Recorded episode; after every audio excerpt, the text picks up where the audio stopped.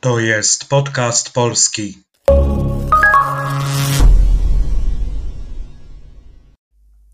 Cześć, nazywam się Przemek, a to jest podcast polski. Audycja dla tych wszystkich, którzy uczą się języka polskiego i chcą popracować nad rozumieniem ze słuchu i nad wzbogaceniem słownictwa.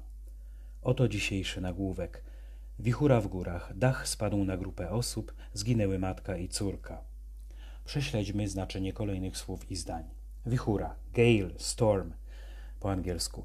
To bardzo silny, porywisty wiatr.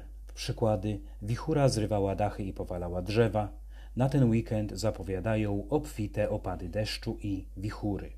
W górach, in the mountains. Przyimek w rządzi tutaj miejscownikiem, locative. Co do rzeczownika, to w liczbie pojedynczej w mianowniku powiemy góra, a w liczbie mnogiej góry. Przykłady. Bardzo lubię jeździć w góry. Uwaga, tutaj mamy dopełniacz, czyli genitive, bo użyliśmy czasownika ruchu. W miniony weekend byłem na nartach w górach. Kolejne słowo to dach. Po angielsku powiemy roof, e, czyli górna część budynku, to co go przykrywa i ma chronić przed wpływami atmosferycznymi. Jednak, jak widać z dzisiejszego nagłówka, nie zawsze tak jest.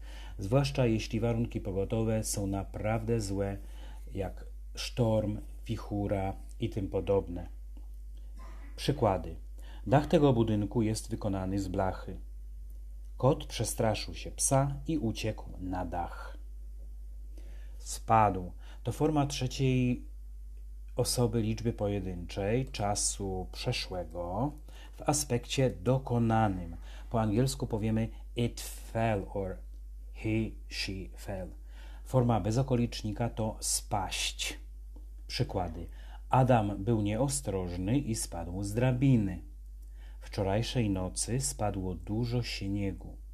Szklanka spadła ze stołu i się stłukła. Na grupę osób, na grupę. Przyimek na rządzi tutaj biernikiem, czyli accusative. Rzeczownik w mianowniku, nominatyw brzmiałby grupa. E, tutaj mówimy, że dach spadł na kogo, na co, na grupę. Na grupę kogo, czego, na grupę osób. E, group of persons. Kolejne słowo zginęły. E, czas przeszły dokonany, trzecia osoba liczby mnogiej, od bezokolicznika zginąć.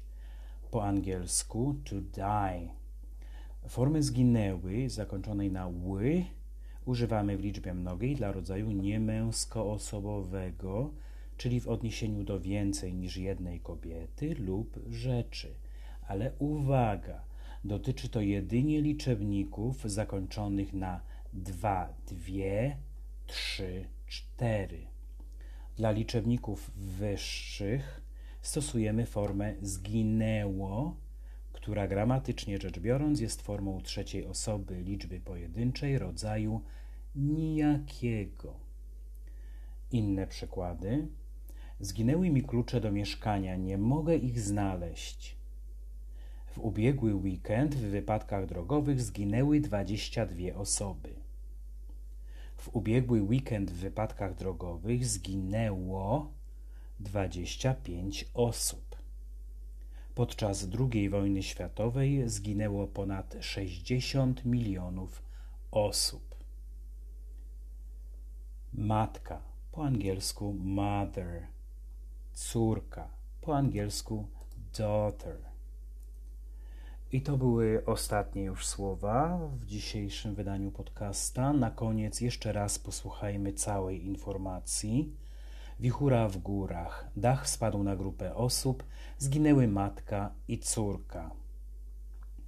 Na koniec przypomnę, że wszystkie odcinki, łącznie transkryp z transkrypcją, znajdziecie na moim blogu Podcast Polski. Stworzyłem również stronę na Facebooku, żeby łatwiej było śledzić, kiedy pojawiają się kolejne odcinki. Dziękuję za uwagę. Do usłyszenia.